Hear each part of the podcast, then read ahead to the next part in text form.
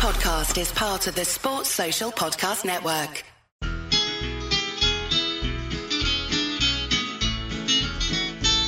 It's the moment of the evening every K-State fan enjoys. Settle down and pour a whiskey, crack open a LaCroix. Please put your hands together and make a little noise for your favorite Wildcatters, the handsome Bosco boys. Ooh, Bosco's boys. Come on, boys.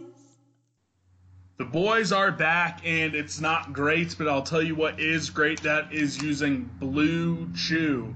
If you have trouble getting an erection because you're sad at sports, get Blue Chew. You get your first month free if you use promo code ARMCHAIR, same FDA-approved ingredients as you'll find in Viagra and Cialis, and you chew it so it's up to 10 times faster than that stuff. Also, if you need something to take, your mind off of K-State basketball all season, get a gambling addiction. And if you're going to do that, go to mybookie.ag, promo code CHAIR for 100% deposit up to $1,000. You can gamble on other stuff to take your mind off of K-State basketball. So it is what it is, Grant. I guess we're just going to jump into it. Not only are we going to talk about K-State's disappointing loss to Oklahoma, but we will touch on the Liberty Bowl, but we will try to end on a higher note talking about K-State football recruiting. So we're going to just jump right in. Horrible loss ends any sort of hopes. Because I came into today thinking, win today, maybe get to 10 wins in conference, go to the NIT, build on it. But all that is out the window. What's your mood like today? It's terrible. This is maybe the least I've ever wanted to talk about a game. Just deja vu, the same shit over and over. We're 7-6, and all of our losses look almost identical.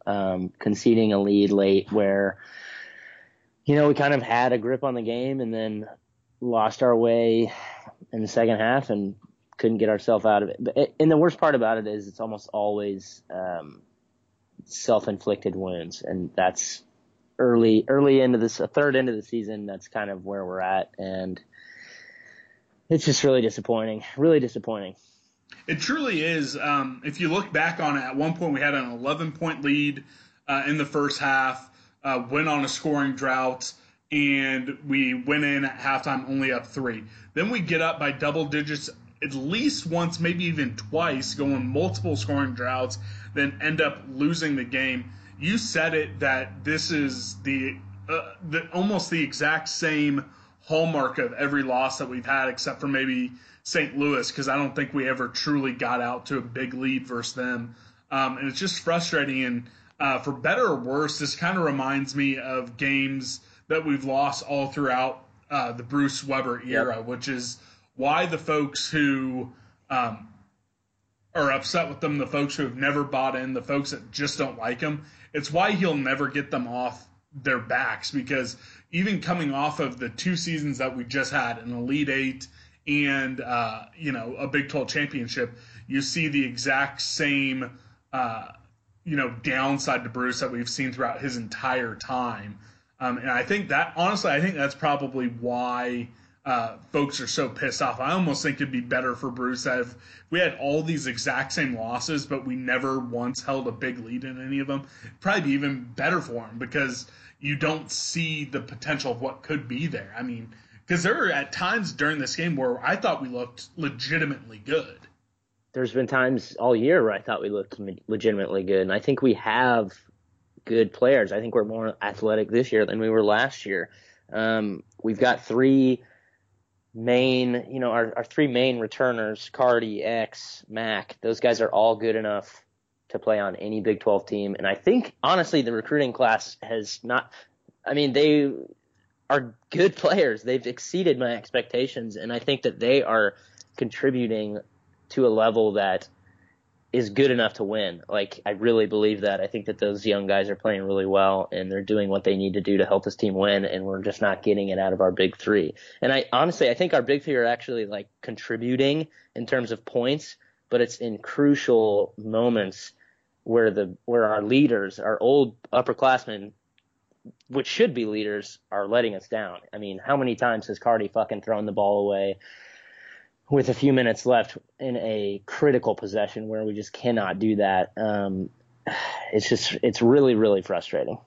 Yeah, and you hit the nail on the head. We'll get into talking about some of the individual performances, but you brought up Cardi. And then if you looked at this in a vacuum, you'd see, 7 assists, 10 points, only 2 turnovers. You're thinking to yourself, okay, that's not that bad. But then when you see he went 4 of 12 from the field, and then you see those 2 turnovers really came at crucial points in the game, it's just head-scratching, and it's is maddening because we've seen time and time again good Cardi, and he was awesome versus Tulsa. He was the Big 12 Player of the Week last week. But then in these crucial moments, and then all throughout the first half, I mean, he only had 1 bucket in the first half. He was like 1 of, I think, 6 or 7 in the first half, and he was a little bit better in the second. But those very, very bad timing turnovers, it's just maddening with him. What do you do with him for the rest of the season? Do you just ride it out and hope that he figures it out and that he sticks around next year and is part of a team that gets to the postseason? Or if you're in Bruce's shoes, how do you handle that? I don't know. It's a great question. I just feel like, it's got to come from coaching. A lot of these mistakes, everything kind of stems down, obviously, from the head coach. I just feel like our 2 major deficits coming from Bruce in regards to Cardi is that, and this kind of spans throughout Bruce's entire career, he doesn't seem to instill a whole lot of mental toughness into his teams. 13 games into the year, it's the same story over and over. We've capitulated these leads against teams that we are probably better than, and it all stems from the top. It stems from your leaders. And, you can kind of look at it both ways. Elite coaches, I'm not calling Bruce elite, but, elite coaches sometimes have that ability to coach that mental toughness into a player. A lot of times it's got to come from the player themselves. But that's one where I think that's a coaching deficit, where just across the board, these players are not mentally tough. When it gets tough, when the times get hard, we get sloppy, we turn the ball over, we start to panic, and we lose these leads. And 2, I feel like you have to know your players at this point. We're 13 games in. Cardi's made the same mistake over and over to where, we have a lead, we're trying to protect a lead, we give up a sloppy turnover, and I feel like almost every time it comes from Cardi. And as a coach, you got to know your player. I think Cardi's probably our best player, so it's kind of a difficult situation, because late in the a game like that, you probably want Cardi, the ball in Cardi's hands, but don't put him in that situation anymore. Don't let Cardi bring the ball up when we're trying to hold on to a lead and there's 2 minutes left, because he's proven time again that he can't handle that role right now. I think it's got to be David Sloan. I think it's got to be Mike McGuirl. Anyone else? Get Cardi off the ball. If you're trying to get him into a scoring position to where we need to extend the lead, that's fine. If you want him to take the shot every time, that's fine. But him bringing the ball up and trying to be the general on the court, it is failing. It's failed over and over again, and that comes from coaching, in my opinion. I think it's a failure on Bruce's level. Yeah, I don't know. I guess where you would be correct is we don't know for sure that Sloan or McGuirl can't do that, because we haven't seen it. We haven't seen them put in those situations. We know that Cardi can't. Know. But no. We say that we know that, and again, we have seen the bad, and when it is bad. But we didn't see that versus Tulsa. We've seen games where he has been able to do that, and again, I'm grasping at straws, obviously, but even going as far back as to him being one of the guys in that Kentucky game where he was the one bringing the ball up, he was distributing it, he was getting the ball to Barry Brown, and all that type of stuff. I don't think it's as black as white as, hey, he cannot do it. I think my frustration... He can't right now, so I think you need to make an adjustment. Bruce needs to make an adjustment, and if it's as simple as sitting him down and having an hour-long conversation with him, like, what is going on in your head here? Get on film, break this shit down. Because I think we all think that Cardi's a really good player, and I mean, my opinion is that he should just kind of firmly be the two and work off the ball mostly. But I also do think that he is our best, you know, like natural ball player, at least at this point. It's a tough situation, but I mean, I think at this point, you, as the head coach, you got to get a stranglehold on this problem and attack it aggressively, or else we're just going to keep seeing the same issues when it gets tough. Yeah, and I don't think you're wrong, and I guess it's definitely not that black and white. You're right, but God, I'm just pissed off. No, I agree with you. We'll talk about the guy who probably had the best game, Xavier Sneed. He ended up with 22.6 rebounds, but again, due to foul trouble, he missed a large chunk of the game, basically spanning, I think, from around the 9-minute mark to around the 3-minute mark, because he got his fourth foul, and really he wasn't that effective until, I mean, for the rest of the game. He never quite got back into the rhythm. Let's talk about the good real quick before the bad. When Xavier Sneed was hot, it was the guy that we all were clamoring that he was snubbed for not being a preseason All Big 12 player. He looked like a guy who could have a professional career. We saw some of the best ball Xavier Sneed has played all season. How pumped were you when you were seeing basically those 22 points go down during the good parts of this game? It was great. I mean, that's where he thrives. When X is hot from the perimeter, he's one of the best players in the conference. His biggest problem is just he has a hard time creating out the dribble. If he could fix that, I think he could – I mean, he could easily play in the league because he's athletic enough and he's kind of like that. He could be that utility guy in the league, the scavenger like Rodney McGruder. I mean, he's got that ability and he is not afraid to play very, very hard defense. So if he could create off the dribble, man, he'd be an unbelievable player. But I think it's good. I mean, anytime you can have your player go off for 22 points and what was he, 5 of 8 from three, or he hit 5 threes. I know that. Yeah. You know, it's got to be good for his confidence.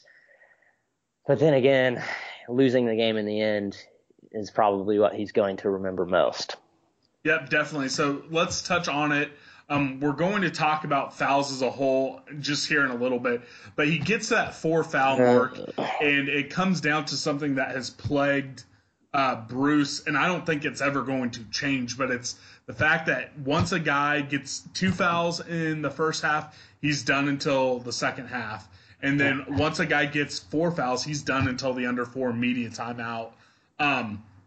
You know, everyone's going to criticize the coach if your best player fouls out with 6 minutes left in the game or picks up a third foul in the first half.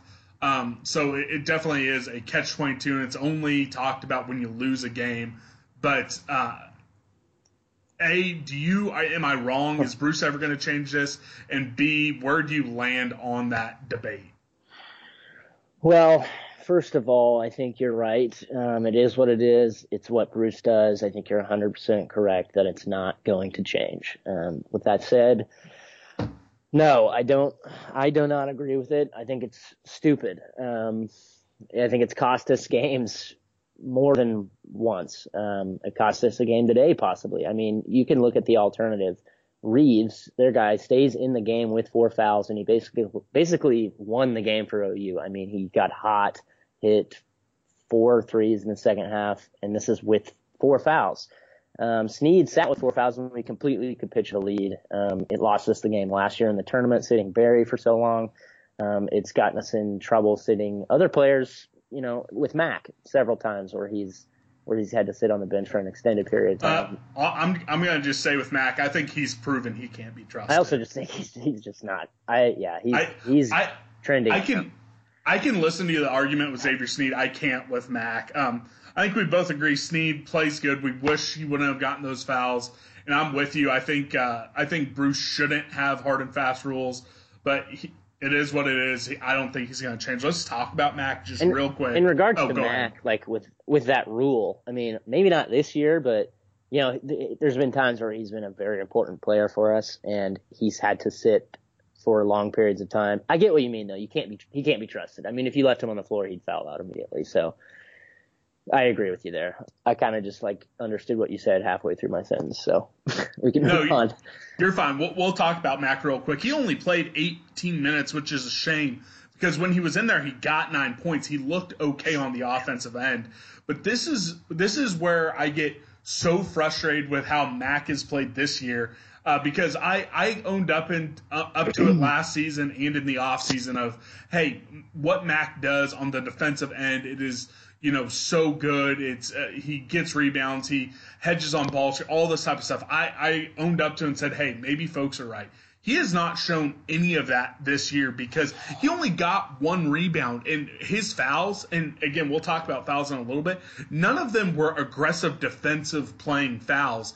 They were all lazy fouls. One of them, I believe, it was him just haphazardly throwing his arm in, under his own basket after they had already picked up a rebound. And then he's not aggressive on the boards at all. Anytime he goes up against someone who has any sort of size at all, he just got straight up, just looked like he wasn't even trying on the glass, which is my biggest frustration. Because if you're going to foul out and you're going to be aggressive and you're trying to make a play, that's fine. But I feel like every single one of his fouls, and again, maybe my biases are coming into play, but I felt like every single one of his fouls, I was just me rolling my eyes and saying, oh, there's bad Mac again. Yeah, I mean, I don't know what to do with him at this point. And the I'm starting to think that Dean Wade made him a lot better, because Dean was kind of there as another like kind of elite defender and probably took a lot of pressure off of Mac. And without him, Mac's kind of having to step up a little bit, and he just is proving that he's not quite there. Yeah, and I don't know. I just feel like outside of maybe one game in the non-conference, we have not seen this game where the Makol Mawien defenders or even Mac himself, like even myself, I just don't think we've seen the peak. I think we've seen Xavier Sneed have a handful of games where, hey, yes, that is what we need from him. We've seen a handful of games from Cardi saying, hey, that's what we need from him. We've maybe had one from Xavier Sneed, and it was versus an absolute nobody. I mean, he got bullied by like the 300-pounder from FAU or FAMU. I mean, the guy just doesn't seem to want to even be around. And that's, again, just so frustrating for me because I was ready. I want to be so wrong about him, but he's just not doing it. And I don't know. He again, him and Cardi just have been so frustrating all season in so many games, and this one especially just didn't really even give us a shot down the stretch. Yeah, but, I mean, that game sucked. Yeah, and then here's the other thing. Mike, worst of all, I think that was the worst of them all. Probably the worst loss we've had. I mean, we blew the biggest lead probably. We're up 11 with like 10 minutes left. Ooh, yeah, no, it was bad. Lost to a stupid, ugly white guy who's just cashing threes. That never feels good. No, it does not feel good. Mike McGuirl, he has the highest field goal percentage on the team. Hit a three early on. I think he only took either one or no other shots the rest of the game.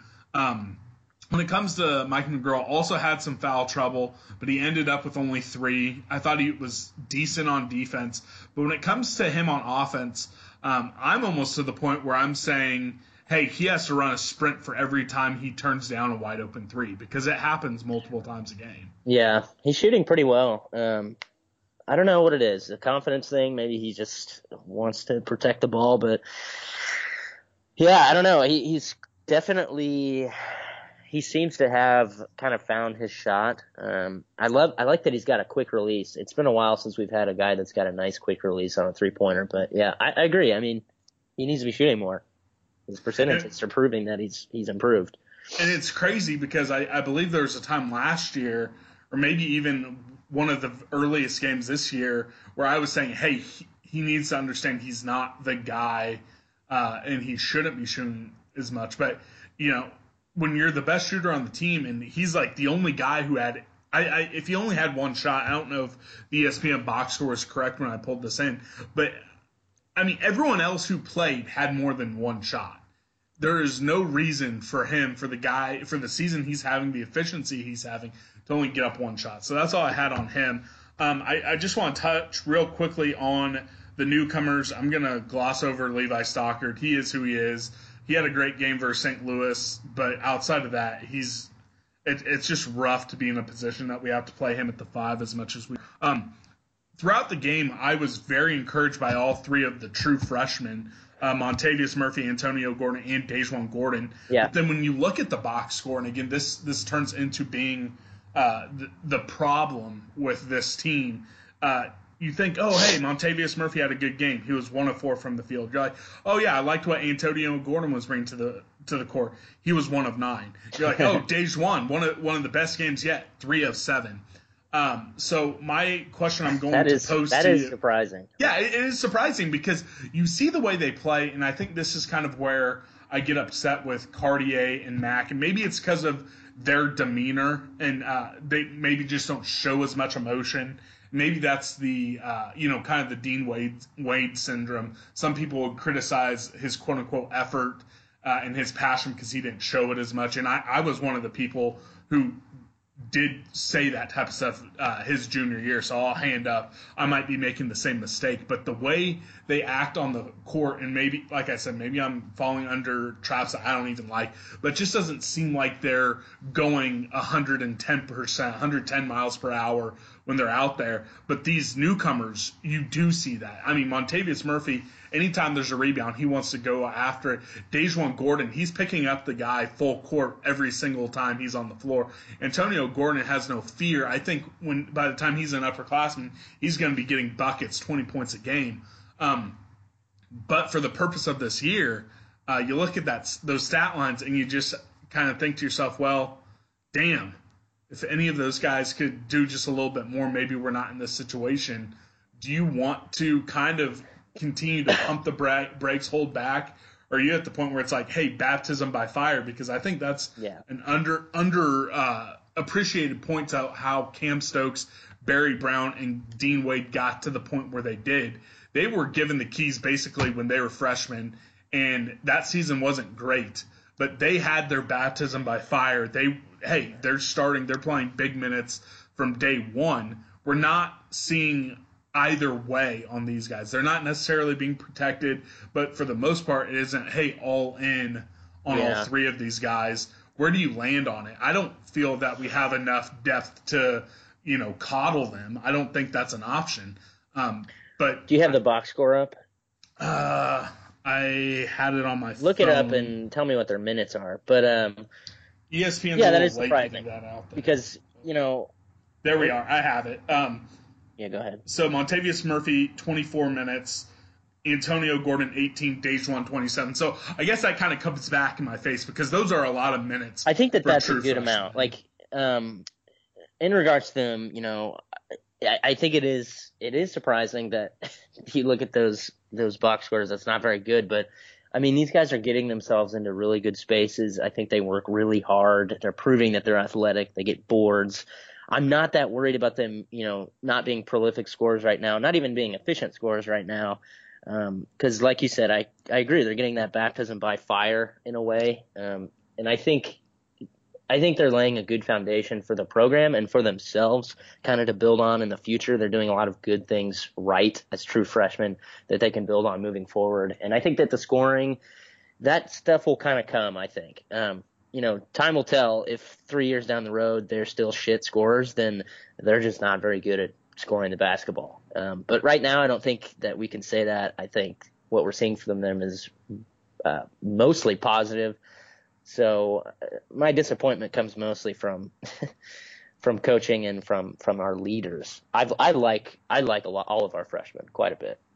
Yeah, I'd like to let them. Yeah, I mean, I think the minutes they're getting now, let's keep that amount, and maybe I'd be willing to give them even more. All right, so here's the final question when it comes to the freshmen. When you look at the minutes distribution, Levi Stockard had 17 minutes. Antonio Gordon had 18. Montavious Murphy had 24. Here's my question. When Mack inevitably gets in foul trouble, do you want the first option now to be Montavious Murphy sliding down to the five, despite that is 100% not his natural position, and just, hey, bang on it. Hey, this is what we need you to do. you are our number 2-5, and then bring in Antonio Gordon to play those minutes at the 4, and only bring in Stockard when one of those two guys needs a blow or, God forbid, get in foul trouble? Or do you want to continue on having Levi be the first option to spell Mac when he gets in foul trouble? I mean, at this point, I defer to the freshman. I'd probably prefer Montavious Murphy. Yeah, that is not his natural position, but I think he's more suited for the 5 than Levi Stockard is. He seems way more athletic to me than Levi Stockard. And getting him that time and experience now early, I think, is going to be more valuable. I mean, we kind of know what Levi Stockard is. He's mostly pretty average. Occasionally can pop up and surprise us, but I'd much rather develop Montavious Murphy. And I think a thing I at least what seems to be a trend with these freshman guys is they're all pretty selfless at this point. They just want to get in and bust their ass, and I don't think Montavious Murphy would have any real problem being played out of position if it gave him a lot more minutes. All right, and then the biggest talking point to come out of the game is the amount of fouls, the free throws that Oklahoma got. I think it is safe to say Oklahoma hitting the amount of free throws they did played a massive role in them winning the game. It's what kept them within 10 and 11 instead of letting us stretch it out to 15 to 17. On Twitter, it was the foul discrepancy was a big talking point. You and I talked about it. I was in group chats that talked about it. There are some people who are really pissed off about it. And that's fair. You should be pissed off because I genuinely think, yeah, probably the refs favored Oklahoma, but that fucking happens every single game in basketball. Like, the home team is almost always favored, and we are an aggressive defensive team. We have an aggressive offensive identity. Our tendencies are to be getting into passing lanes and to make it very difficult for offenses. So fouls are going to be called on K-State often, but I can guarantee you that a little bit down the road, we're going to be in Bramlage, and the foul discrepancy is going to be massively in our favor, and no one's going to say a word about it. Yeah, and I agree with you, and I probably should stop white knighting this on the internet when it comes to referees. That's the thing that it's probably my biggest trigger point in all sports is when people just go all in and say that, basically make it seem like there's a conspiracy. I agree with you that, hey, there are some calls in there that 100% were wrong. It happens in every sport. And usually, like you said, it favors the home team. It happens. But I guess where I come from is, hey, if you take care of business, it wouldn't have mattered. And that's typically, yeah. I mean, you have to look at it that way. Like, teams find ways to win. Sometimes, you know, I'm all – hey, I'm all for, like, shitting on referees because I think the standard of referees across the board in a lot of sports is – unbelievably low. It's a very, very hard job, though, so I kind of I do give them the benefit of the doubt sometimes, but I do feel like refs blow pretty much in every sport, and they don't they just aren't getting better. It doesn't seem like they're getting better. I don't know, basketball just seems like the most egregious one too. Like, I think basketball is the toughest. It's gotta be so hard too. Yeah, it's the toughest because the way the law is written in basketball, it's kind of like holding in football. I think you can find a foul on almost every play, and I get it. And again, I should probably just shut my mouth. I should let people act like Iowa State fans on Twitter instead of getting them all pissed off because I call them on their shit. But I don't know. I would just – I don't know. I think there's a difference between, like – I mean, I get it. I get where you're coming from, but I get where also people's frustrations are coming from. But there is I think there's a difference between, like, I mean, Iowa State legitimately thinks that, like, refs are against them. It's weird.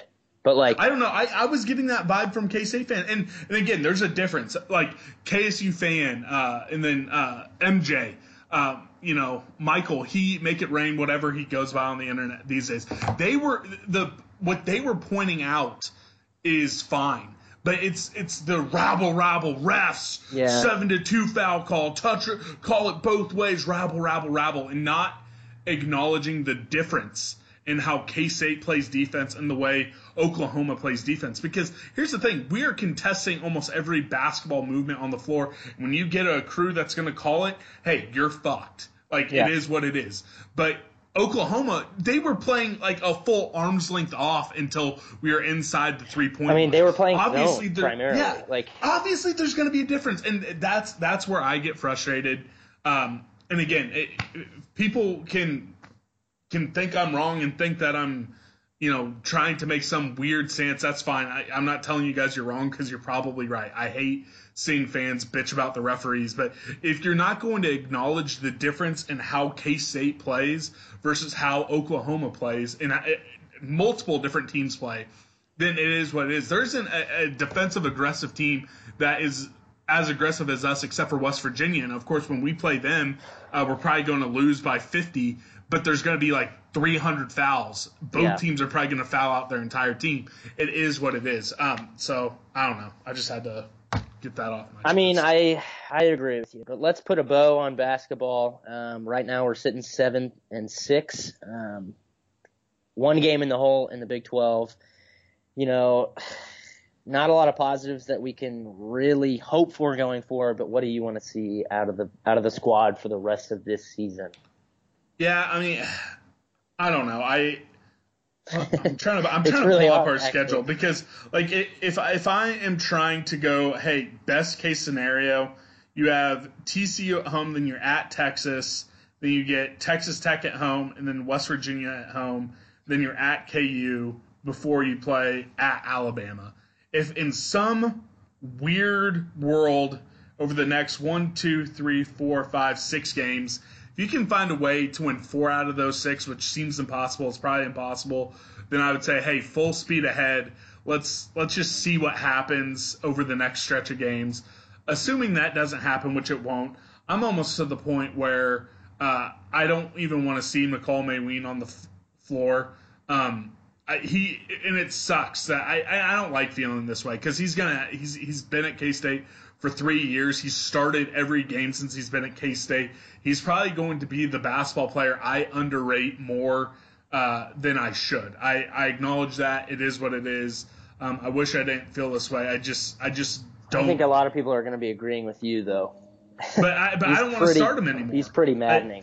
I mean, because at that point, the only reason why I wouldn't say, hey, also bench Xavier Sneed, who's a senior, is because I think there's a real legacy with Xavier Sneed. I think he can continue to go up the record books and kind of polish out what I think is a noble career for K-State. And again, that is it's very unfair for me to say, hey, I don't want to play Makol Mawien. I want to give Montavious Murphy and Antonio Gordon as many minutes as possible, but not hold Xavier Sneed to the same standard. It's egregious of me. It's not right. I acknowledge it, but I just don't want. If the season's over, I don't see any reason to continue to play Mac when you have 2 guys that will be around the next time K-State makes a run, either in the tournament or at the Big 12. Yeah, I mean, I agree. There's not a whole lot of like tangible things that we can achieve going forward this year. We're not going to make the tournament unless we go on some unprecedented run in the conference, which we're already down, you know, are already back a game. I highly doubt that. We would have to get to probably 22 total wins. Oh, it's not happening. I mean, yeah, it's not happening. The hypothetical of getting to the tournament is like you have to jump through a million hoops, but is it worth not going all in on the true freshman in an attempt to try to get an NIT bid? I guess is the next question. I would. I mean, I would start transitioning to that, like putting more emphasis on developing the freshmen, especially at Mac's position. At Mac's position, at least, I want to develop those big guys for sure. Because I could make an argument that hey, it might be even more important to start getting DeJuan minutes at the 3 and cutting back on X. Yeah. But I don't know. But that's not in Bruce's nature. That's not in the team's nature. They're not going to throw the white flag up. And do that. It's just what I want to see.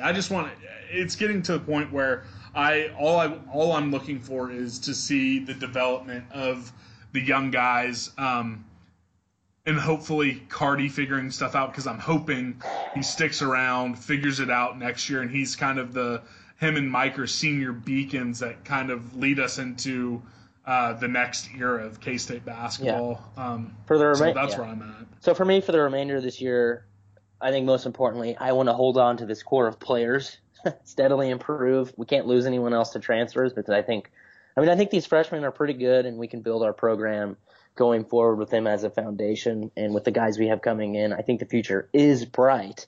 I want to see us, find success in difficult situations. Today was another opportunity lost. You build the most experience, and you build mental toughness in situations like today. And we need to breed some leaders out of this team, because we don't have any real leaders right now. So I think that's the most important thing going forward is, we're not going to make the tournament. We might make the NIT. And then of course there's CBA tournament. If we don't make the NIT, screw the other ones. But here's the thing about the NIT. You have to have a winning record to get there. We're only a game above 500. Those are a long ways off right now. I don't think we end up doing it. I don't either. So. Frankly. But, hey, guys, if that didn't make you feel good enough, then we're going to transition into the gut-wrenching Liberty Bowl loss. K-State drops the game to Navy 20-17. Tough way to end the year, and everything all of our ugly warts kind of showed their faces in that final game. Yeah, you had drop passes, horrible tackling at first contact. Skyler had some happy feet in the pocket. The offensive line failed to protect him a couple times, and then some questionable stretches of play calling. I understand what Messingham was trying to do. But, he's run into issues where after he gets out of his initial script, he'll hit a rough patch in play calling, which, it is what it is. I'm definitely not nearly as down on him as some of the folks were. I think he'll be fine. But, like you said, all the warts were there. And it was the worst possible team to do it because Navy forces you to have basically only 6 possessions. You can get away with 4 really bad possessions versus Texas Tech because you're going to get 8 more. Yeah, you're not getting that with Navy. Honestly, I hated everything about this game. I tried to convince myself that it would be cool to play Navy, but my first instinct was correct. Yes, they're a historic program, I guess. They're unique, but 5 seconds into that game, 5 seconds into their first possession, I realized that, I didn't give a shit about Navy at all, but they're just, maddening to watch. The wishbone, every goddamn play. Ugh. And it just felt like we were the better team across the board, but there was nothing that we could do about it because they just have this monotonous, just slow, painstakingly offense that is difficult to defend, but it's not explosive at all. So it just felt like it just puts so much pressure on you to execute, and it was just it was miserable. And the Liberty Bowl sucks. Yeah, the Liberty Bowl sucks. It's horrible. What wasn't horrible was that opening drive though, and this is what really frustrated me because I thought watching that opening drive, I'm like, oh my god, we're gonna frickin' beat them 60-4. I was thinking, all right, we're moving the ball, and then the first, gross play happened. Jordan Brown, I think he got his hands on it, but gotta call a spade a spade. Skyler Thompson had a bad throw to him. If it's a good throw, that's a touchdown. But they rebounded. They picked up first downs. They're moving the ball. Then the aggressiveness. I liked the aggressiveness on it. I think we went for it on 3 or 4 fourth downs. On a fourth down, you have a surefire touchdown, great play call, great route run, great throw. Then Phillip Brooks drops it. At that point, I got concerned. And then the other thing that just completely demolished my morale was after a Malik Knowles, I think this was in the second half, he has that big return. All of a sudden, you're like, all right, here we are. We're about to score again. Then you had penalties, a bad snap, and then all of a sudden you're punting the ball after you – had it, I think, almost already in field goal range just off the kickoff return. Those two drives and how they ended just really was like getting your nuts just rolled over by a semi. It was just disgusting. It was bad. I want to ask you just a yes or no question. Do you think offensively we were too conservative, macro level? Yes, Yes, okay. Oh, yeah. And then follow-up question to that, and you can expand. Do you think that the early drops dictated that? No, I think the game plan always was going to be, hey, and at the core of this offense, it is, hey, we want to control the ball. We want to control the tempo, and it's not going to be a fast tempo. It's slightly quicker than we became accustomed with Bill Snyder, but at the end of the day, at the core, that is what a Courtney Messingham offense is. For this game, I don't like it. I mean, we saw how it worked. I mean, it worked versus Oklahoma. The play calling worked, and we were able to pop some plays versus Oklahoma, which kind of sped the tempo of the game up. But I think the plan was, hey, we're going to score when we get the ball, and we're going to basically out Navy, which I think was – at the end of the day, the wrong call. I think that was a mistake. I mean, because, I don't know if early drops dictated this at all, but it did feel like we would have had, at least we had the ability to test them deep. I mean, I know Navy's like, they throw a lot of different defensive looks at you to make it, kind of confusing. But after that first drive, we didn't really attack their secondary deep until our backs were against the wall, and we had to, and it worked. It worked both times that we were like, let's go deep. Let's attack them. And both times it worked. And it just seemed like that large chunk in between those two, the very beginning and the very end of the game. I mean, we were just so conservative and just trying to establish, our game plan that we wanted. And it's like, we didn't know our opponent. I don't know. It was frustrating. Yeah, I agree with you. And, maybe the drops did have something. I mean, I wouldn't think so because – I wouldn't think so either, but – because we've had those issues all year long, It has been like one of my frustrations with it. But it is such a young receiving core. I think they're going to get better. 3 out of 5 starters, walk-ons, and a lot of freshmen. I mean, it is what it is. You got to look at it that way as well. That is true. One real quick thing, and I think at least with the ball in our hands, the best play was Brooks getting that return touchdown that really kept us in the game because without that, of course, it's a much uglier score line. I do think it is fun. That is our 5th return for a touchdown this year and the 3rd different guy. Yeah, just proving that hey. The guys up front, they know how to block it, and they've kept schemes that have been around forever. And some folks try to point to, Sean Snyder, all this type of stuff. But, hey, we took back a lot of kicks even under Ron Prince. I think there's just something in the DNA, now through 4 different coaching tenures. Bill the first time, the entire Ron Prince era, Bill the second time, and now under Coach Klieman. I mean, they just have guys who are willing to put the effort in and take it back to the house. How crazy is it that, 5 in one year and 3 different guys? I don't know if that's ever happened. I mean, it's unreal. And, yeah, I was so frustrated Brooks dropping that touchdown pass basically on the first play. But, his punt return kind of canceled that out. It was early. It was a good answer to their first drive. It's nuts. I mean, the last 30 years, we have had so many different weapons, but I think it's just a testament to, Pat Mahomes was tweeting about it, and Tyler Lockett. Did you see Pat's tweet about? Yeah, he was like, K-State always had such good special teams, and Skyler Thompson. God, I keep saying Skyler. Tyler Lockett replied to him and said, it's because you got to have a group of guys that want to be out there. And I think that's consistent with K-State. We put our guys on the field that are well drilled, and sometimes we have our best players on the field in special teams. And that's the difference between K-State and other programs is that, we use special teams as kind of part of our offense. I mean, it's such a huge weapon for us, and it's been such a big equalizer for us, over the last 3 decades. It's unreal. It's just great. I love it. Yep, definitely. And then you're correct. I incorrectly was saying kick return. You are right. Obviously, it was a punt return. So I'll just correct my own verbiage there. It was one of those returns that you just kind of. I felt like as soon as the ball was punted, you kind of knew you might take it back because he had 20 yards of space. So it was just a line drive laser punt. and he had time to pick his lane for at least 10 yards and get all that momentum. So I love it, man. It's my favorite play, like, in football, a punt return.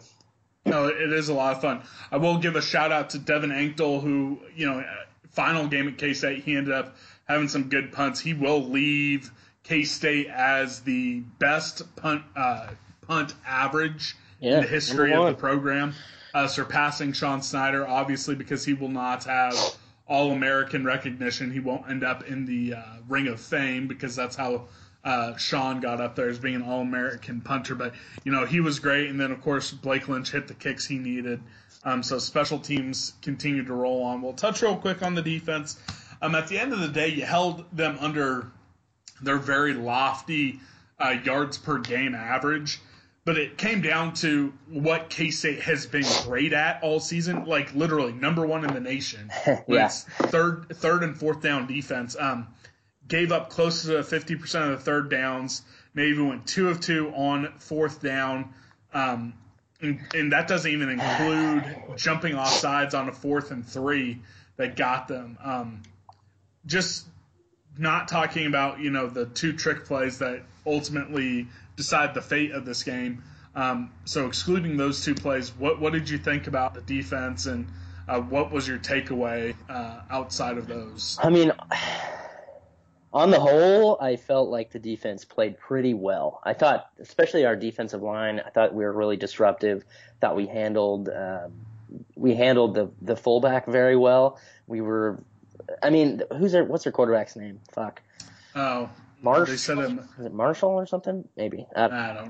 Who cares? But I mean, he's just a really good player, and when you have that like triple option, and he's keeping it. He was really slippery. He reminded me a lot of L, the way he Perry. Matt. Yeah. Okay.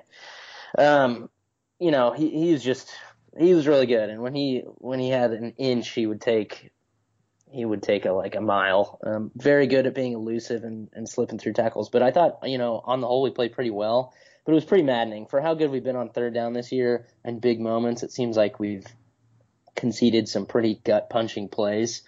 But, you know, of course we all remember those big plays and don't give enough credit to being number one in the nation on third down. That's just kind of what we do, though. Yeah, I agree with you. Also, to kind of go in just before, because we're about to talk about the two trick plays, but even that the first touchdown was the pass. The only thing that I really will hammer home and criticize an individual player for a play, I really wish Lance Robinson would have attacked the ball in the air, because that was just ripe to be picked off, and he was just hoping it would slip to him. Again, that's a young guy. That type of ball hawkishness will come with experience. I think you should rewatch that play. Should I? Okay. So that was my first instinct, and I think you're right, but also kind of wrong, because they showed a replay of that play from a different angle, like kind of from behind him. And he just did not have a very good angle. And maybe that's on him, but had he tried to go up for it, I think he probably could have knocked it down. But the way that, like, the ball was thrown and the way that the player was angled, you know, Lance was trying to come from behind. And if he would have gone for the pick, he would have had to basically gone through the player entirely. Okay. That makes sense. It would have been difficult for him to, like, go up and meet the ball, like, at the highest point. Because the Navy player's back was like kind of positioned in between the ball and Lance, so like okay. He kind of had like a good position of boxing out. But I mean, I agree. I mean, I think he was just his positioning wasn't very good. He probably could have been more aggressive. But my initial instinct was like, how did he not pick that? And then they showed that replay again, and I kind of understood it. But I would agree with you, kind of on the whole. But maybe give it a rewatch, and it might change your mind a little bit. I'm sure. Well, that's a good point. All right, so let's talk real quick. Two trick plays, really, the undoing of K-State. It was a reverse. I think he had a option to pass, but he had the running lane, just punched it in. I believe that was on a third down as well for, I think that was maybe second touchdown. Have we stopped a single trick play this year? I don't think. Yeah. Have you ever thought that our defense might be too aggressive? Wow. I mean, Well, and yeah, I mean, I don't know. But, yeah, that was on a 3rd and 7. And, of course, it worked out. And then the final one, just the play. We'll talk about some of the decisions surrounding that final trick play. But, again, just aggressive coming up, trying to make sure they got that stop and get the ball back. Sure enough, allowed the wide receiver to streak free. Is that what you're going to chalk it up to, just being a little too aggressive? And then would you change it? Because you're right. No way. I mean, yeah, I agree with you. I mean, I like Hazleton's overall game plan. I like that we're aggressive. It's something we've been lacking for years.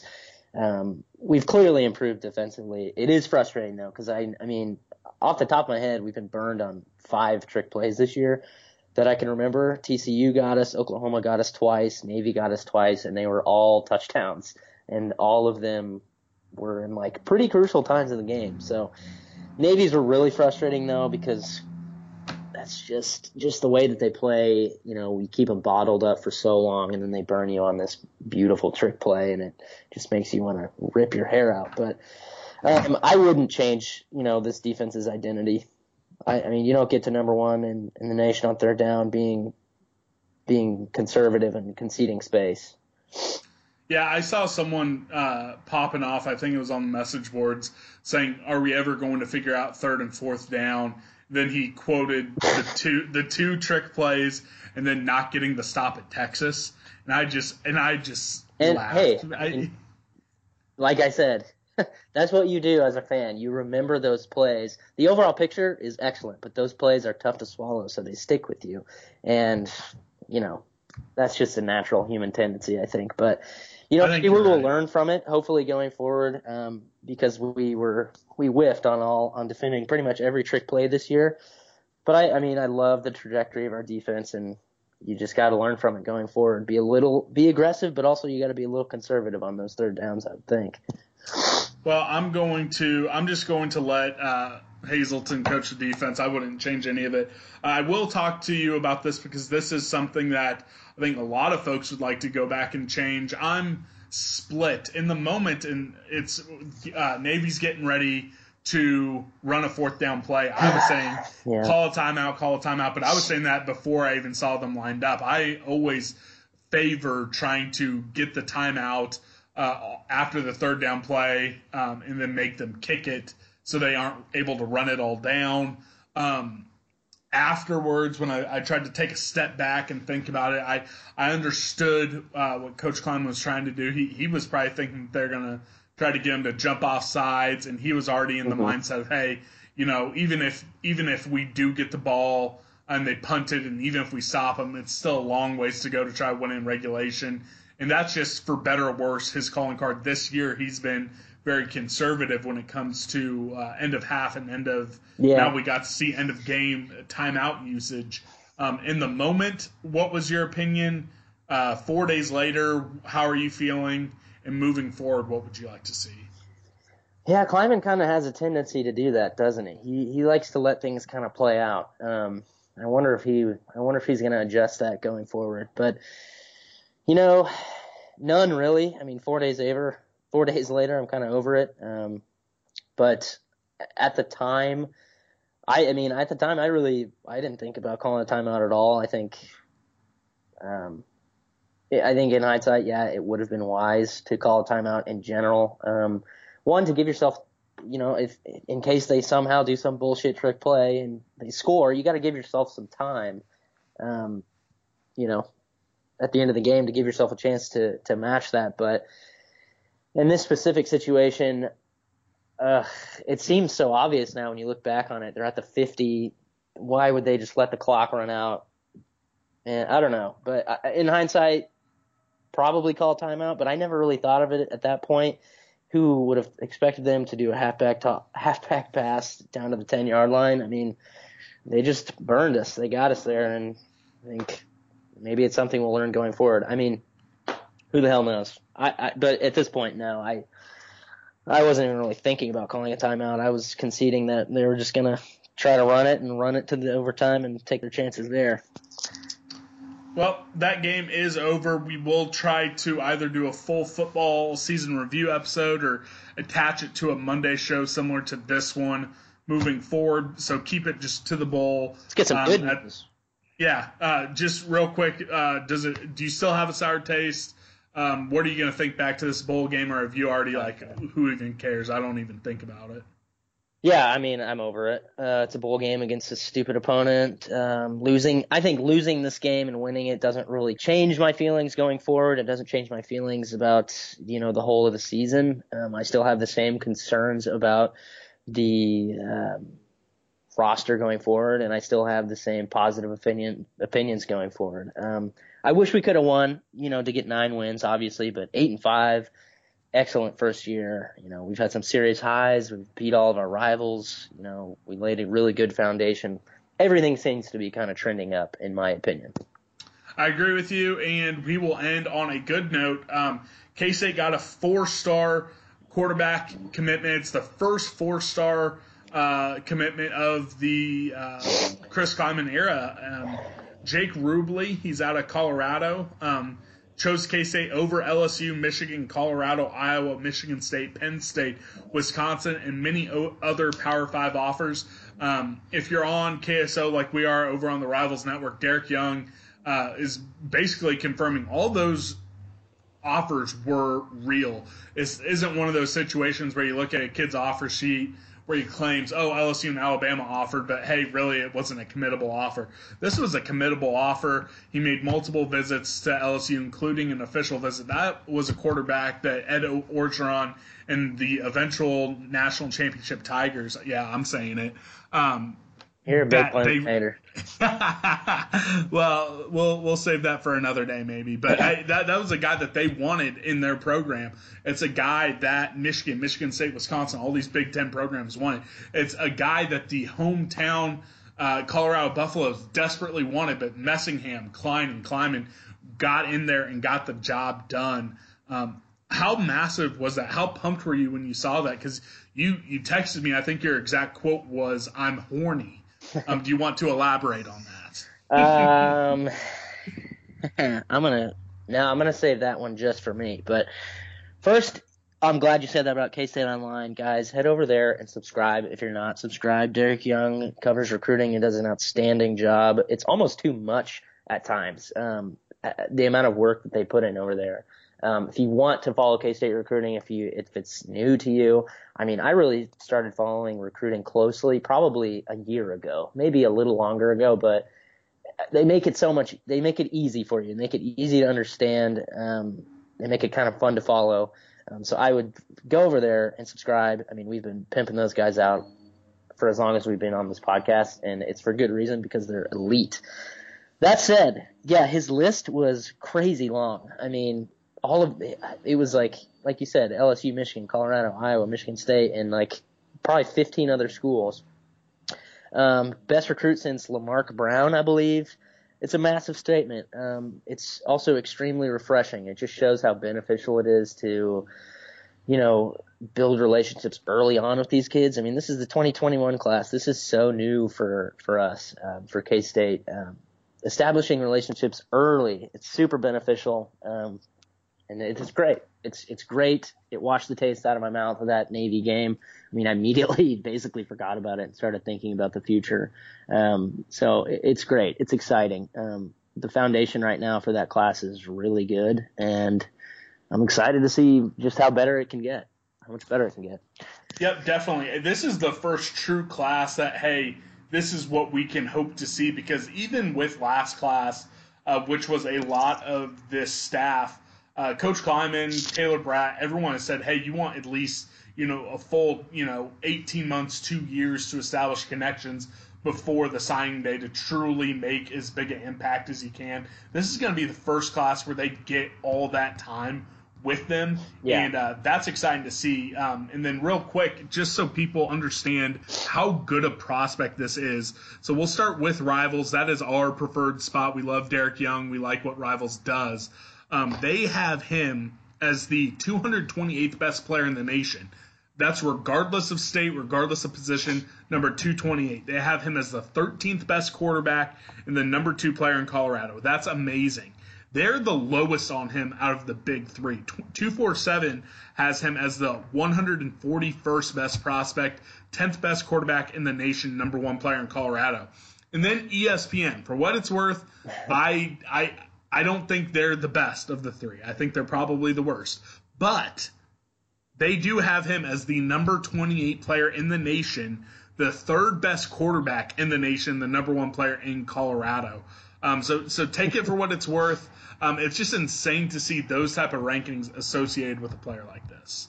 Well, I will take ESPN as gospel in this scenario and pimp out the 28th best player in the nation coming to K-State. But it's great. I mean, and it's also early days. I mean, he's a 2021 class, so you know he can go up from here. I mean, rivals tends to reevaluate after. Well, they reevaluate often, and you know, maybe he can improve. I mean, he may just climb even higher in the ratings. He definitely could. And then real quick, the last thing we'll touch on, you talked about it. The 2021 class is off to super hot start along with this great quarterback. We've already talked about it, the number 1, 3, and 4 prospects in the state of Kansas. Do you think that, hey, amongst these four, we have the big names, the linchpins, the marquee names, the names that everyone is going to look at? Or are you holding out hope? Or are you thinking, hey, maybe another guy or two with these lofty expectations, these, marquee names, as I like to say, we still have a few more of those? Hell, why not? I mean, we've only touched like a little 8-hour radius. We haven't even really gotten into Texas or the South with this class yet. I'd have to look at the recruiting board and like see who we're chasing for this class, but why the hell not? I mean, these guys have proven that they are pretty good recruiters once they can establish relationships. I say why not? We can get bigger and better names, but yeah, this is a really good start. I agree with you, and I think that's all we got. This is the first show of the new year. Hey, we're going to keep rocking. We're going to try to get back to 2 shows a week. Basketball might be rough. I mean, the next show is going to be Quick Take, Hot Take for an 8 p.m. tip with TCU at home. It's going to be rough. We're going to try to at least make these Sunday shows. Get a little bit better. Yeah, get a little bit better. We're going to try to make these Sunday shows. We're going to try to really keep up to date with anything going on with football. If anything else is happening in the world of K-State sports, try to do it because, quite frankly, I don't think that this will be nearly as fun basketball talk as it's been in the first year and a half of us doing it. But we're gonna keep doing it, and if we're not going to pod during the bad, I don't think we get to pod during the good, so got to keep it going. I will say this, with this show, we have officially recorded and released the show in 3 different years and 2 different decades.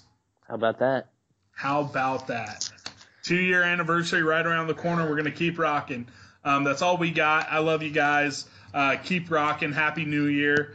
We'll see what happens. Grant, address the boneheads, and then we'll get out of here. Oh, no. Did you cut out right at the end? Ah! All right. Meet Grant at the Cathead, I guess. Yeah, you're gone. Hello? You cut out. Oh, my God. That's so funny. I said meet me at the Cathead, and then I guess I cut out. That's weird.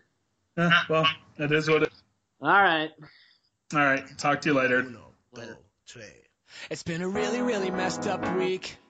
7 days of torture, 7 days of bitter, and my girlfriend went and cheated on me. She's a California dime, but it's time for me to quit her. La, la, la, whatever. La, la, la, it doesn't matter. La, la, la, oh well. La, la, la, we're going at it tonight. There's a party on the rooftop, top of the world tonight. And we're dancing on the edge of the Hollywood sign. I don't know if I'll make it, but watch how good I'll fake it. It's alright, tonight. I woke up with a strange tattoo. Not sure how I got it, not a dollar in my pocket, and it kinda looks just like you. Mixed with Zach Galifianakis. La, la, la, whatever. La, la, la, it doesn't matter. La, la, la, oh well. La, la, la, we're going at it tonight. Tonight, there's a party on the rooftop, top of the world. Tonight, tonight, and we're dancing on the edge of the Hollywood sign. I don't know if I'll make it, but watch how good I'll fake it. It's alright, alright, tonight.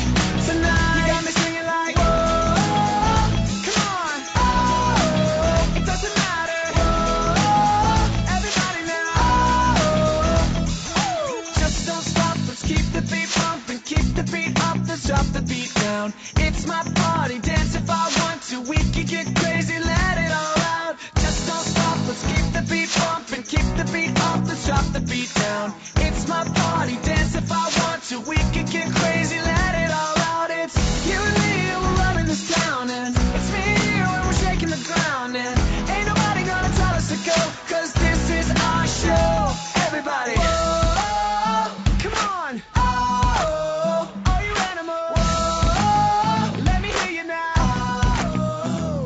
Tonight, tonight, there's a party on the rooftop, top of the world. Tonight, tonight, and we're dancing on the edge of the Hollywood sign. I don't know if I'll make it, but watch how good I'll fake it. It's alright, tonight, tonight. It's alright, tonight, tonight. Yeah, it's alright, tonight, tonight. Just sing it like, oh, come on, oh, all you party people, oh, all you single people, oh, even the white kids. Just don't stop, let's keep the beat pumping, keep the beat up, let's drop the beat down. It's my party, dance if I want to, we can get crazy, let it all out. Just don't stop, let's keep the beat pumping, keep the beat up, let's drop the beat down. It's my party, dance if I want to, we can get crazy, let it all out. It's